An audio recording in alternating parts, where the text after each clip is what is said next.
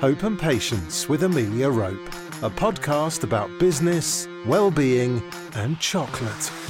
Hello and welcome to Hope and Patience. It's me, Amelia Rope, ex chocolate creator, now podcast creator, and your host. If you're new to Hope and Patience, it's great to have you here. A huge hello and thank you. We're going to be exploring delving into the stories of founders and dipping into pearls of wisdom from well-being experts.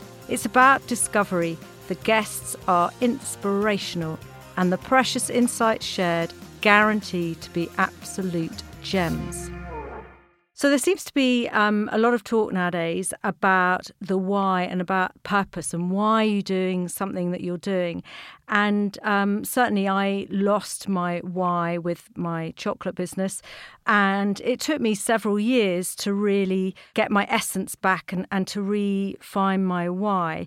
So I am delighted to introduce you to Simon Alexander Ong, who is a life coach, motivational speaker, business strategist. Most recently, he, I saw him flash on Sky News, or not flash, but I mean, be on Sky News. Apologies there, listeners.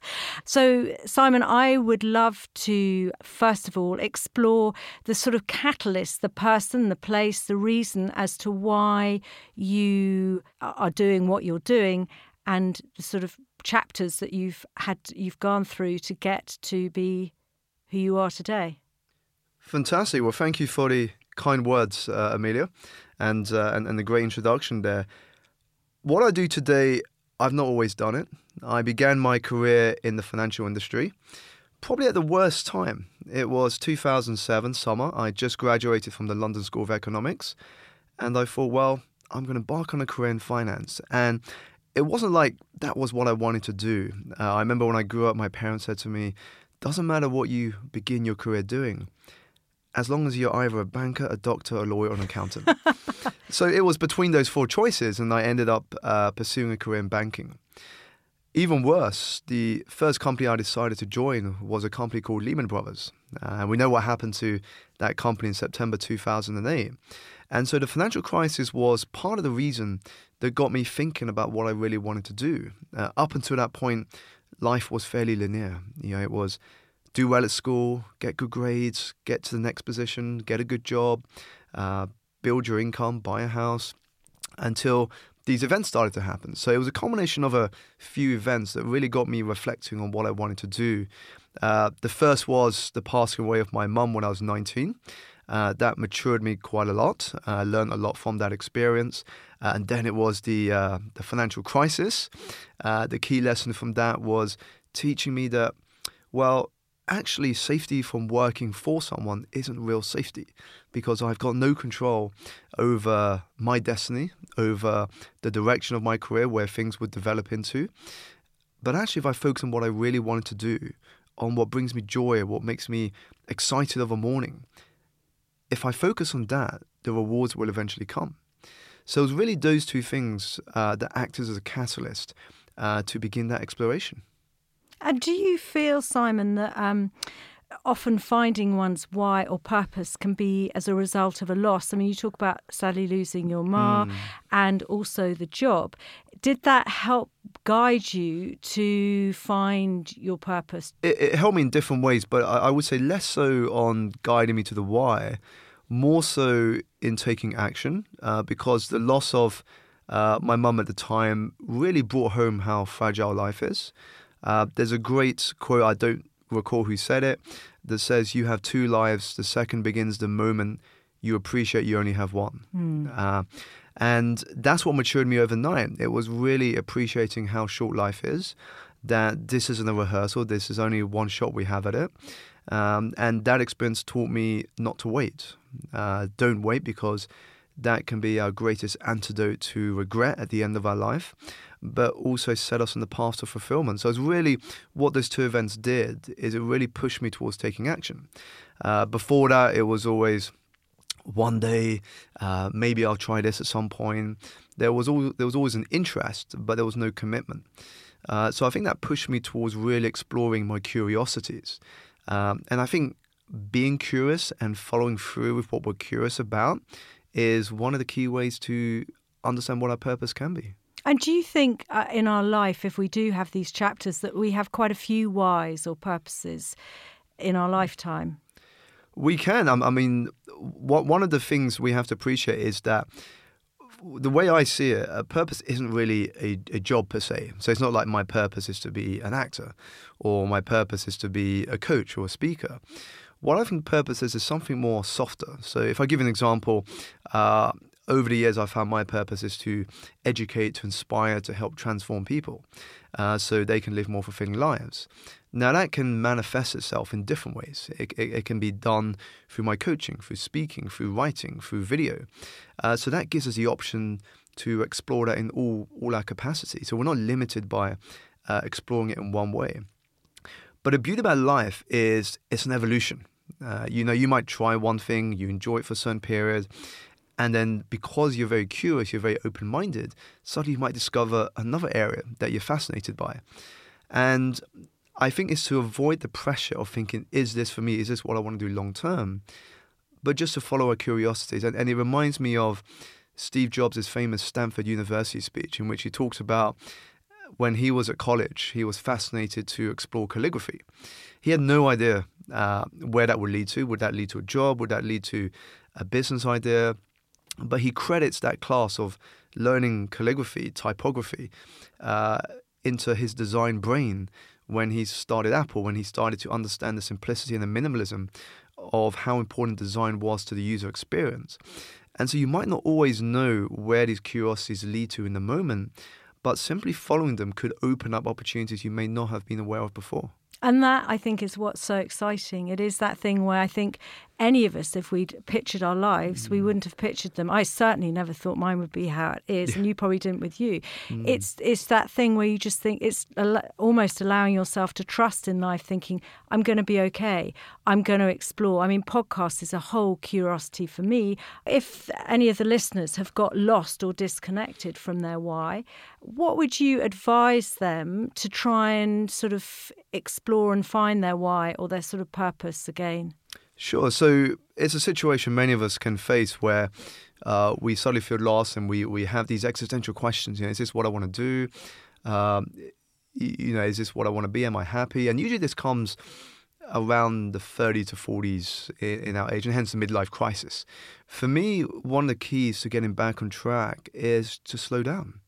Um, often the reason we don't have time to really evaluate and answer these most important questions because we get caught up in the business of the everyday, which is more endemic in cities.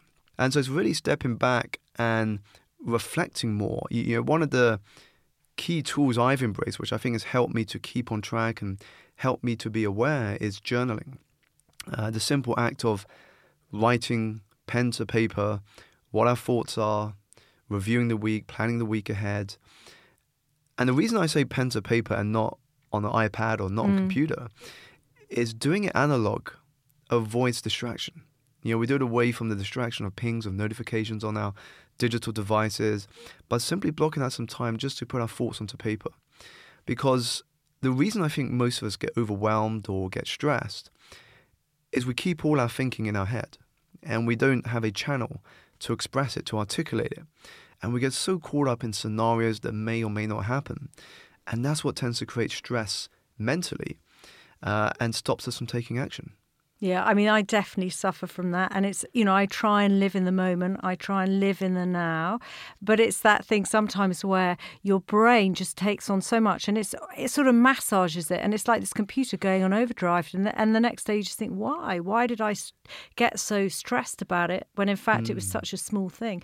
But I think also, I mean, I've always been a writer, although my teachers at school could never read my handwriting because it's so dire and they refused to mark it. Um, that's my excuse for poor grades. But um, it, is is therapeutic, but also gives the eyes rest. I mean, it's mm. that constant thing where your senses are bombarded, either audio or I mean, we're bombarding because we're doing audio, but it's the visual. I find the visual thing quite exhausting. Mm. So when you do do pen to paper, and as you say, other thoughts just come to mind. Do you? Um, I mean, t- talking about social media, I think that a lot of us find um, that we can sort of question ourselves and question possibly sort of self doubt comes in in the way that you look at people and you think, flip, they've got such a perfect life, even though you know they don't. And they've got loads of likes, they've got loads of followers, and you can sort of question your self doubt. What do you suggest to um, the listeners and myself? Ideas to sort of counteract that, to sort of neutralize this sort of Hmm. element of self doubt. I think at a higher level, if we if we put social media aside for one moment, just at a higher level, what can cause self doubt, overwhelm, or lack of confidence is a disease what I call comparisonitis. Mm. Uh, you know, if you go back before social media, society used to term that keeping up with the Joneses. Yes, absolutely. Now, social media today is keeping up with the Joneses. Mhm. You look on social media, there's people holidaying in exotic places. They, they look like they've got great bodies, they're doing amazing work, they're having so much fun, they're getting so much engagement. But the time we spend looking, thinking, and analyzing how they're doing all that, it's time we can spend actually building our own profile, building our own brand. And the reason why that doubt creeps in is because we're constantly comparing ourselves to other people. And that I think is unhealthy. Um, I always tell my clients, tell audiences I speak with, is that the only person we should be comparing ourselves to is the person we were yesterday. Mm. And if we are better than who we were yesterday on a continual basis, even if it's just by a tiny percent, that's the most important because it means we're making progress. So for me, it's also be aware that what people post on social media, it's rarely going to be what's really going on. You know, if you've gone through uh, a tragic personal circumstance, if you're going through a bout of depression, if you're going through a period where things are not going great, I don't know anyone who's posting that. No, you're I don't know right. anyone who's going to be sharing that explicitly. Yeah. Uh, whereas, you know, if you've just won a prize, if you've been featured somewhere, if you're speaking somewhere, if you're traveling somewhere for an amazing holiday, that's the first thing you're going to put onto your social media. Uh, and so I think the key is just to focus on your journey. Uh, it's to focus on how you can add value, and I think the value is the most important part. Uh, because yes, people might have likes, pe- people might have engagement. Do keep in mind as well, and I don't know if many people know this, but in social media and technology today, you can actually buy artificial likes. You yes. can buy artificial That's what I'm discovering, which Yeah. I just don't want to do. So if you see that I have a low count, it's because I don't Mm. want to buy 10,000 people. Totally, and and I think uh, uh, if, if we look at it from that perspective, it's not great because those people won't engage with you. Those people won't really buy your stuff or follow your your project. You'd rather have a smaller number of people Mm. that love what you do, Yeah. that will listen to what you say, that will follow the work you're doing, that become part of your community. Than lots of people, but only a tiny handful who actually care about the work you do. So really, for me, is to focus less on what others are doing and focus on what can you do today to move yourself one step forwards. What is in your control today uh, that can move you closer to where and who you like to be? You are so motivated. I mean, or motivational with all your work. Even just listening to you now, I could just sort of keep listening for hours and hours and absorbing it all. How do you do? You ever have a problem with your own motivation? I mean, do you ever have those days like I had yesterday where actually I couldn't get myself into gear at all? Mm. There was there was just a sort of drought, and so I went out for a walk and, and sort of tried to open my mind again. But do you get those days where your motivation or your it just sort of drops off? I do. I would say less so than I used to when I started the journey, uh, and I think it's probably more because of the practices and habits that I that I embrace. I mean, as an example, I've got a a morning routine I have, and, and that sets me up really well for the day. So, beginning of every day, I'm I'm in the gym, I'm I'm working out, I'm running, I'm swimming or cycling, and if you're listening and you also go to the gym and you work out regularly, you'll be able to relate to the feeling that goes through your body and mind when you finish a good workout. Uh, I'm you missing suddenly that. See, you suddenly see things clearer. Whatever challenges come to you, you feel you're able to deal with it. So that's really helped. Uh, there is obviously days where I don't feel as motivated, uh, and that's where adaptability is key. Is understanding. Okay, today accept what you're feeling because these are emotions, these are real. Accept how you're feeling in the moment, and just adapt. Okay, given what I'm feeling at the moment, what's the best way for me to make use of my day? So, if, for example, I usually accomplish three big things a day, on the day I'm not particularly motivated or the day I'm not feeling tip top shape, I might just say one thing. What's one thing? If it's just one thing today, what can I do? Because even if it's less than what you usually do, you're still keeping momentum.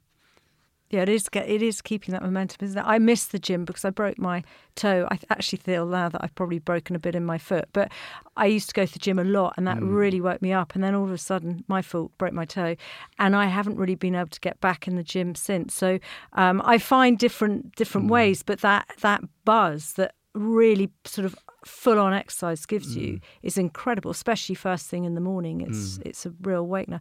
Would you say that you're an optimist or a pessimist? I would say an optimist. It's it's probably a natural byproduct of the work I do.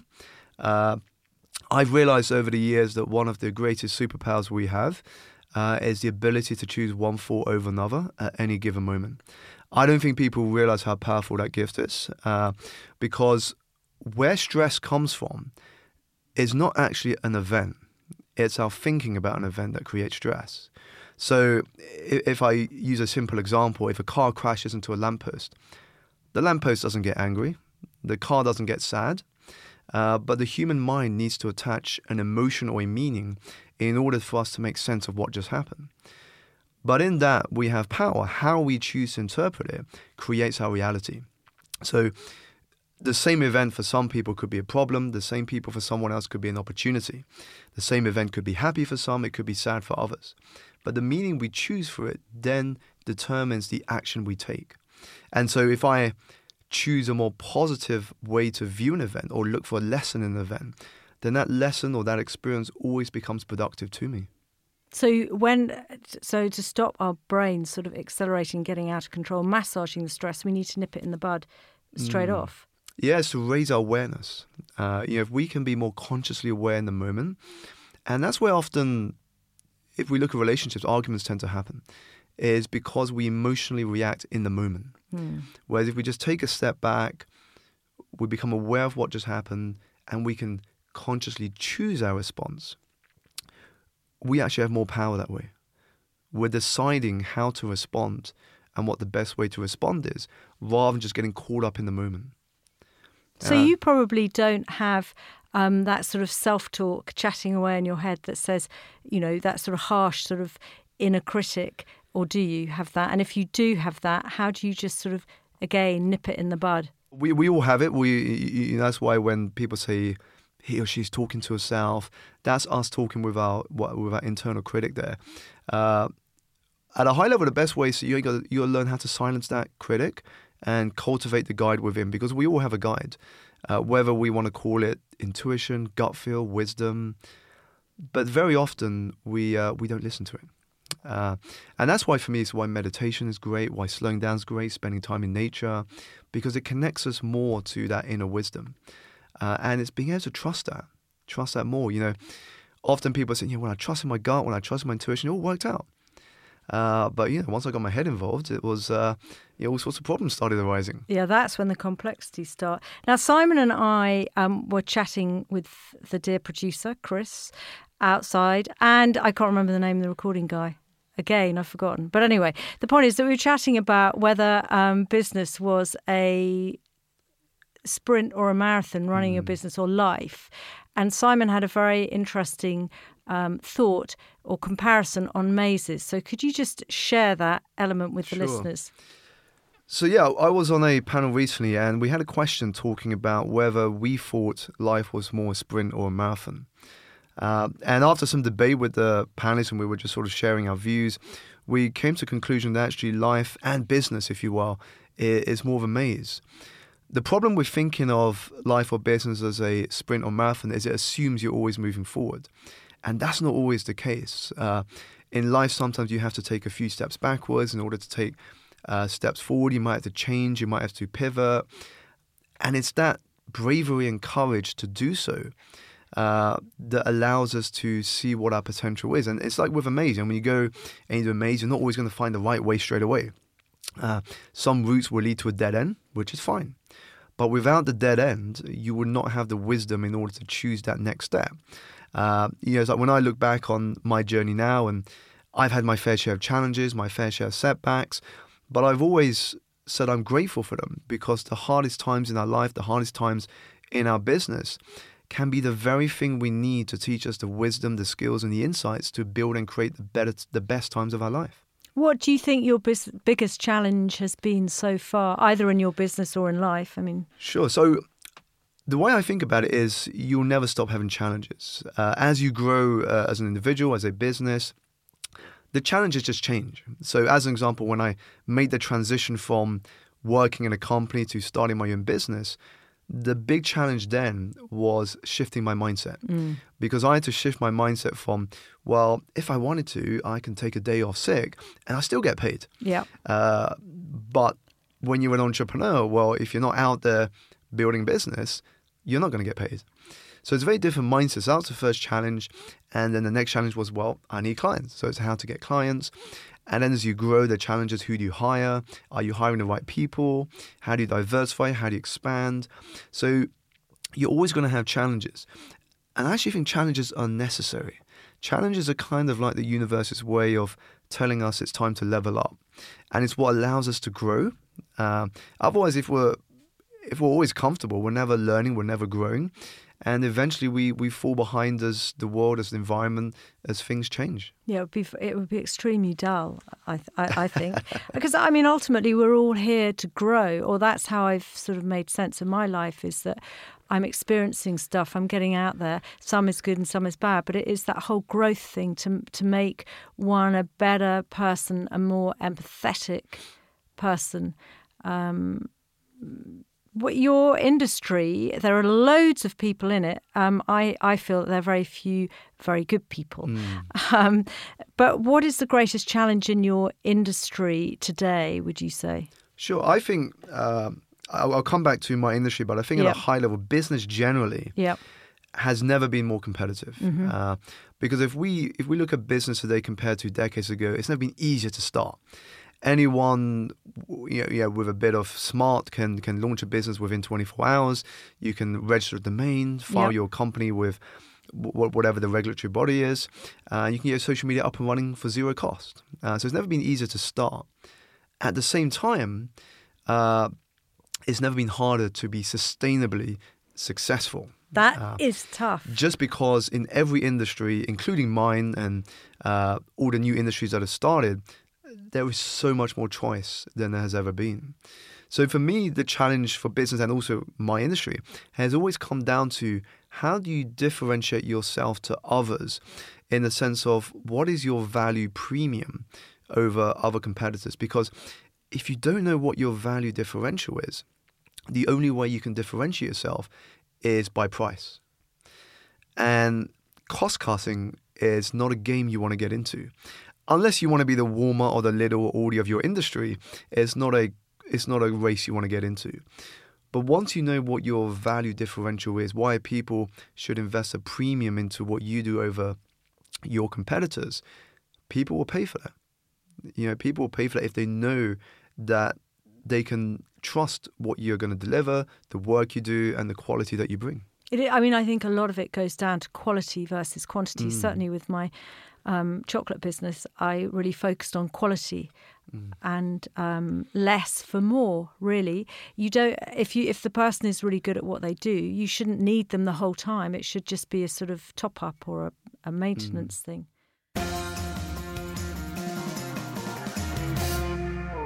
So we're now talking about chocolate. We're now heading into our chocolate break. Now, this bar has to be the most popular bar of the show in this series, which is we're back on green and blacks, 85% dark chocolate.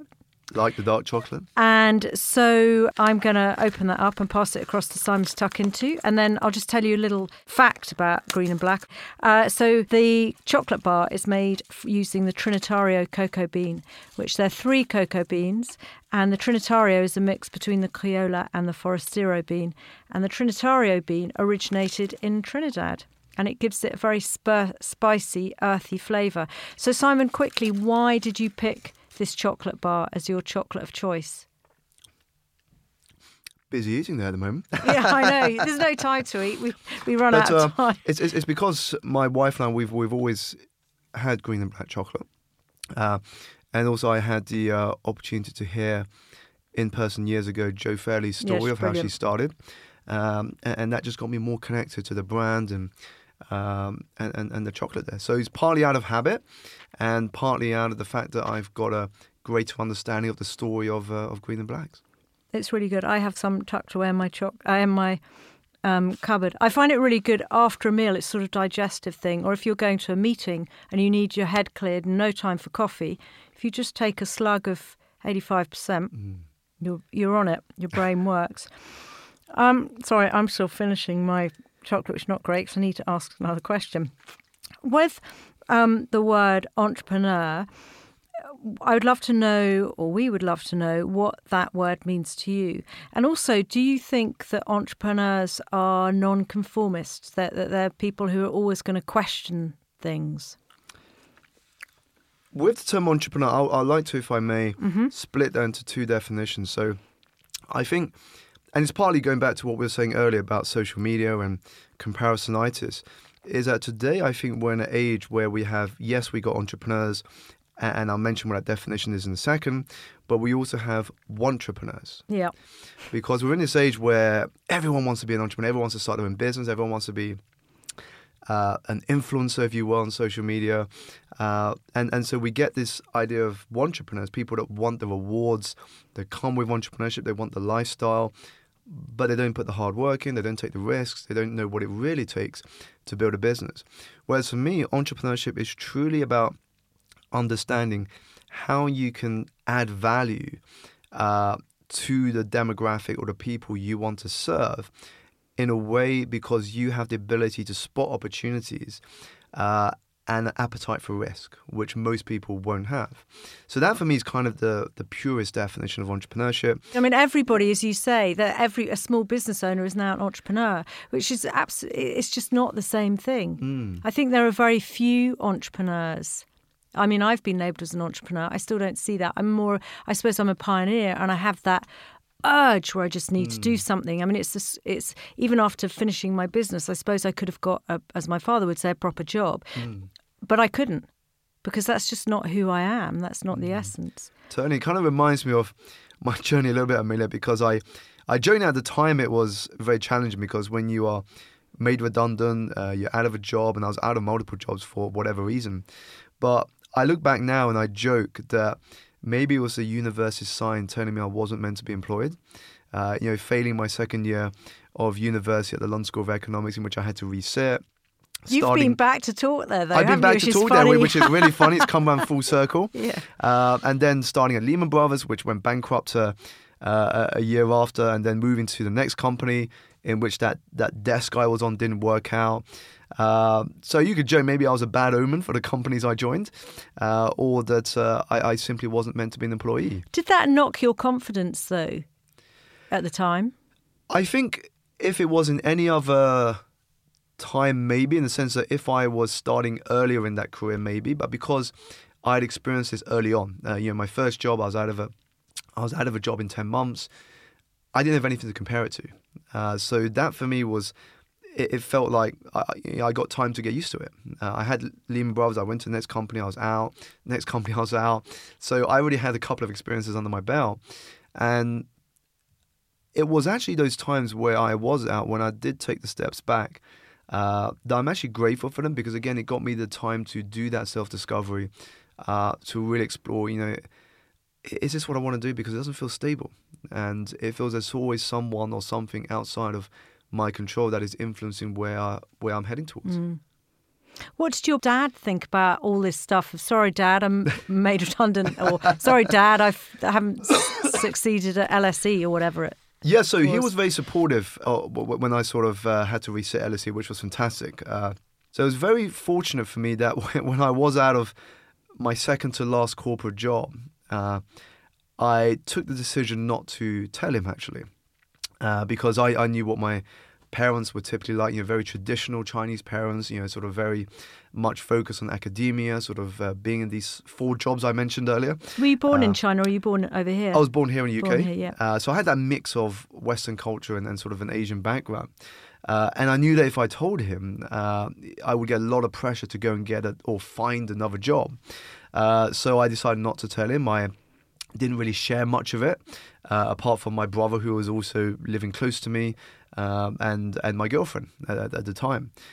And so I just decided to dip my toes into it, explore it. And it was only once I felt I started to get a bit of momentum, a bit of traction, uh, that I then shared it on a Skype call with my dad.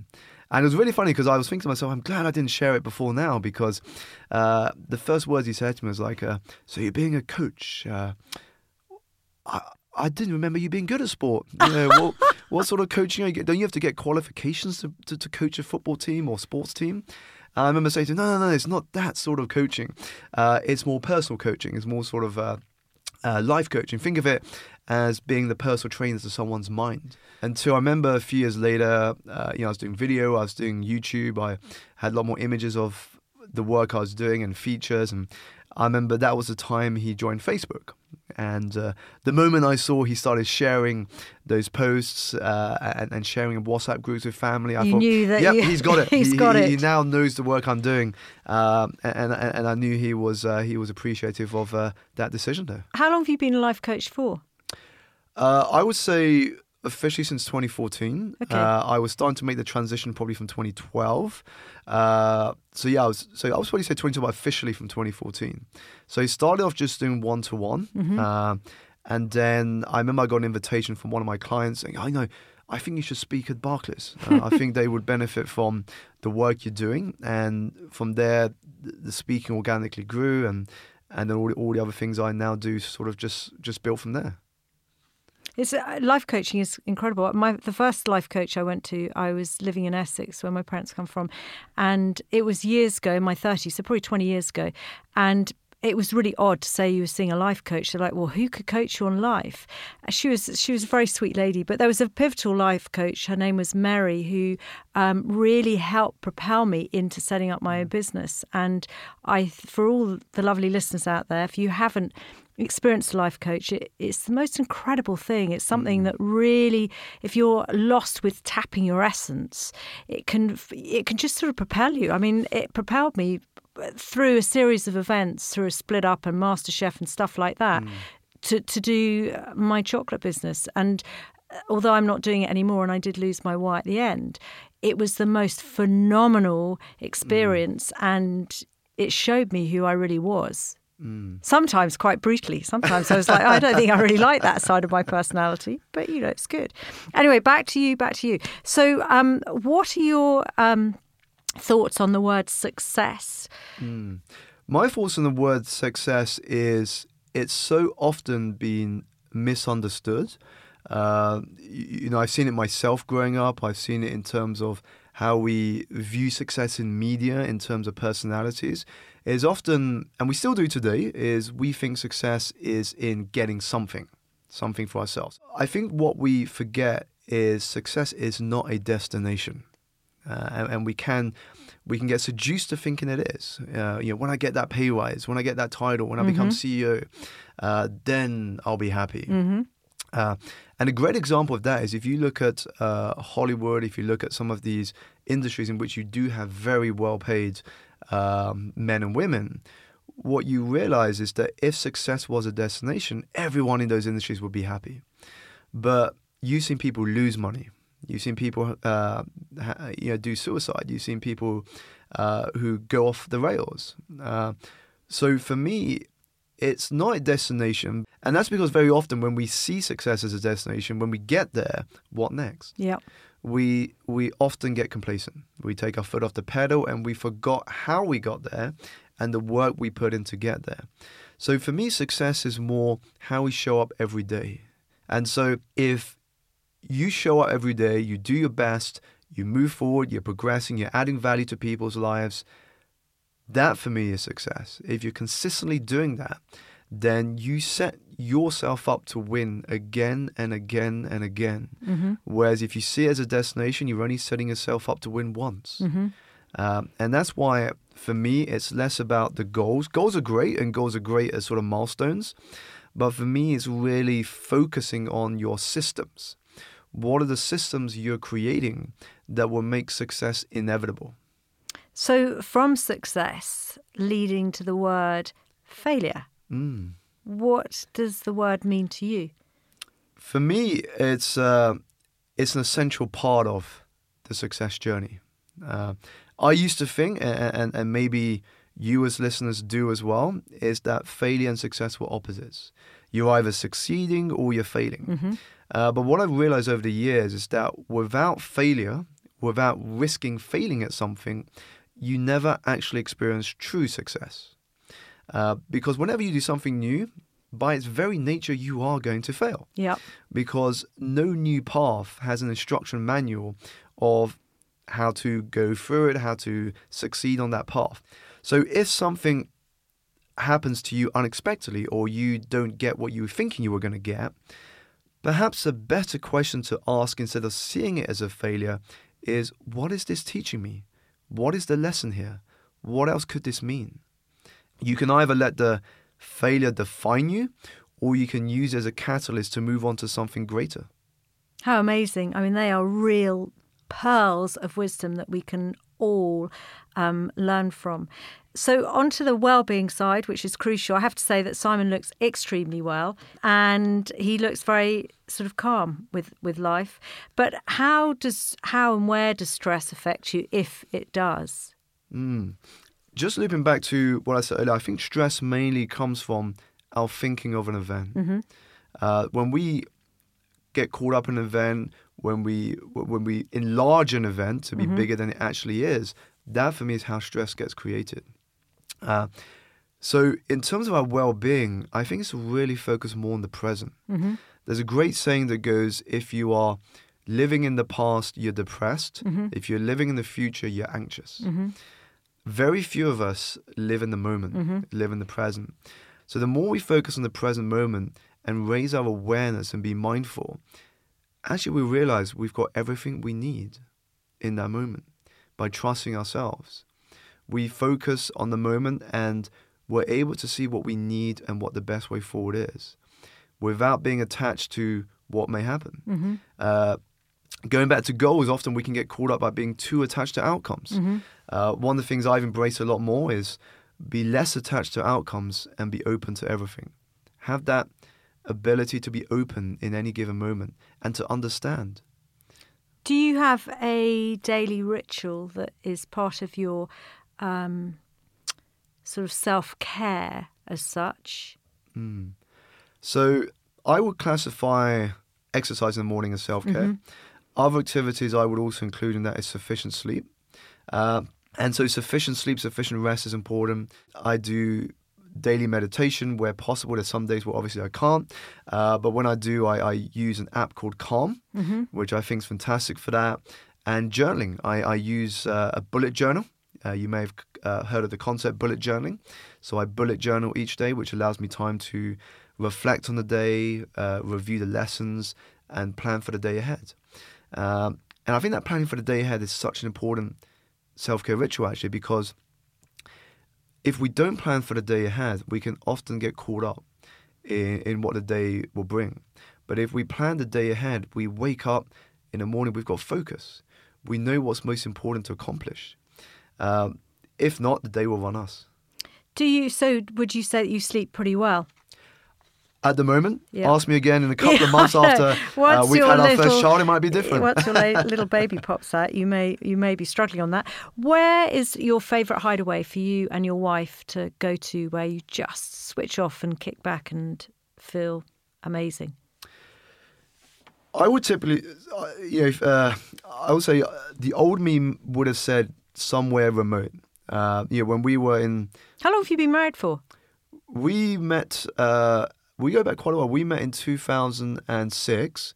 We officially started dating in 2007, and we were married in 2015. Oh, okay. So the old me would have said somewhere like Bali would be fantastic. Uh, we were there a few years ago in Ubud, but now I think we are both in a position. I think what's great is we, my wife and I, are both into personal development, personal growth. Is the beauty is now we can create that same feeling anywhere we are. So in our home, in the study we have, we're quite fortunate that we, when we look out of our study, we've got one side that has a park, uh, and, and the other side that has sort of a river. oh, wow. eh? So inside the study, uh, it's fairly quiet because of that setup. But we have some great uh, playlists we have on Spotify. I was going to say, But, if you uh, have a song that you'd like to recommend to the listener or a book as well. Uh, I'll, I'll come to the book Okay. and, and, and the song, but uh, Yeah. but yeah, so we, we have this Spotify playlist. It creates a great ambiance, and I'm a big fan of design. By understanding that, you can artificially create that. Do you that do same feng experience shui as well? I'm not explicit into feng shui. I may look at it from time to time if I kind of think, should I have this here? Should I have that there? I might sort of peek onto Google. Uh, I used to do that for my love corner. you were supposed to put pears in, but I could never work out which my love corner was. So that, there you go. Um, so that really is your hideaway then. Yeah, so um, I mean, we're, we're like I said, we're very fortunate we can kind of create that when we need to. So even when we're traveling and we're in a hotel, uh, we're like, great, let's dim the lights, let's put some nice music on. So a book and a song, or a book or a song for our lovely listeners. Sure, for song, I would say uh, have a look at my Spotify playlist. You can just Google Simon Alexander on Spotify, and any song from there, I, I think would be great to uh, help you get focused, to to re-energize you. In terms of book, uh, uh, I would say one that had a big influence on my journey early on was David Schwartz's The Magic of Thinking Big. It's a classic, uh, and uh, I, f- I still use it as a reference today. I haven't read that, so I must get reading. How brilliant. Um, just very quickly, I know the producer has said only a few minutes, but too bad. Uh, can you remember a time when you've had to have, because my granny's a K. Hope and patience. So can you remember a time when you've had to have bucket loads of hope? Yes. Uh, so when I made the transition from uh, corporate to what I do now, uh, and there's a, there's a sort of a saying that comes to mind as I'm about to share this is that the best laid plans never never always work out, and so I got to a point where I couldn't balance building my coaching and having a full time job, which was a great position to be in. So I had to make a choice, and I chose okay, I'm going to resign, um, and I resigned. I came out and I had these clients, but for whatever reason, a few months down the line, some of them had to postpone, some of them moved abroad, and so actually, I was back to ground 0 But in this time, I had zero income. Uh, so that's when I had to trust in myself, have hope for the future, deep. and focus on the process. Uh, that experience helped to build resilience in me. Uh, it also helped me to understand the power of persistence uh, and the fact that when we focus on the process, the rewards will come. And it was it was about three or four months when I literally had no income. Uh, so I was fortunate I, I had savings. I sort of built that up. Uh, but I think that was the moment when I had to have hope, when I had to trust that if I keep doing what I was doing, if I keep getting myself out there, things will eventually turn around. It would be okay. So um, I read um, about a lovely analogy uh, this week, which was a, a guy called Brian Robinson on Thrive Global.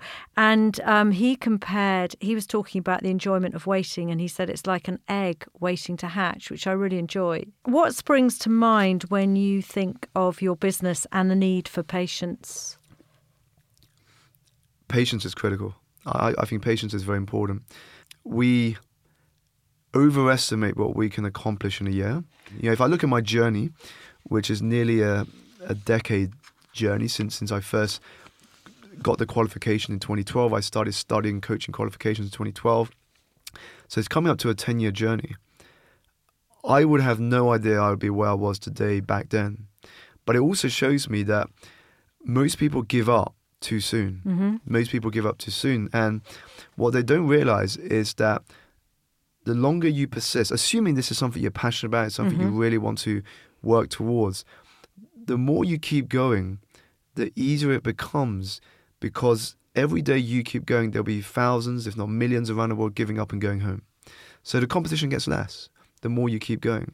So true. And it's equivalent of someone saying, "Yeah, I'm, I'm going to go gym. I'm going to get fitter this year," and they go to the gym for three months, and they look in the mirror and they say, "This isn't worth it. I haven't got my six pack yet. I'm still looking the same." But what they don't realize, and I remember reading this in uh, in, in a Men's Health magazine once, is that the average person to get to where they want to get to health wise takes on average 18 to 24 months of consistent eating well, training, and living a healthy lifestyle. I don't know many people who would, knowing that, would go, okay, I'm going to give 24 months where I go regularly exercise and eat well. Uh, so it's that consistency and patience that you're not going to get to where you want to. You, get you don't want to get to overnight. exactly. So, um, Simon, where can our listeners find you? You've got your website, simonalexanderong.com. Yep. So you can go to the website there. Uh, if you use social media, you can also follow and engage with me on Instagram, YouTube, Twitter, and Facebook. So I would like to say the hugest of thank yous, Simon. You have been just a real treat to have on the show. I have been looking forward to this moment for some time, and I've I know that I'm going to have a whole load of questions in my head, thinking, "Oh no, I should have asked this, that, and the other." But I I think I can say for all of us, the listeners and myself, that you have shared so many precious insights with us, all fuel for our tanks to keep on going. So um, thank you so so much. My pleasure, Milan. Thank you for having having me. And if you do, as a listener, have any other questions after you've digested what we've spoken about, do feel free to reach out and uh, follow up with me directly if you have other questions you'd like me to help you with. How wonderful! Um, the book for the uh, this show that I'd like to recommend really ties into Simon, although we never got onto the topic or we sort of discussed the why. Is Ikigai: The Japanese Secret to a Long and Happy Life by Hector Garcia and Francesc Miralles. Um, a little quote from there is flow is mysterious. It's like a muscle. The more you train it, the more you flow, and the closer you will be to your ikigai. The quote, though, for the show is, and I don't know if I'm pronouncing this correctly, so I apologize if I'm not, Nana Karobi Ya Oki, which means full seven times, rise eight. And it's a Japanese mm. proverb. So thank you so much for tuning into the show this week. I'll be back with another story soon, so make sure you subscribe to get the latest episode. And if you like what you hear, it would be such a treat for you to give us a positive rating subscribe, and please do spread the word to anyone you think would get some precious gem from the show. I'd also love to know what you'd like to hear more of, less of, and importantly, to none of. So please let me know as the show is here for you. So until next time, keep your sparkle and bye. Hope and Patience with Amelia Rope. Join the conversation at hopeandpatience.co.uk or find Amelia on Facebook, Instagram, and Twitter at Hope and Pat.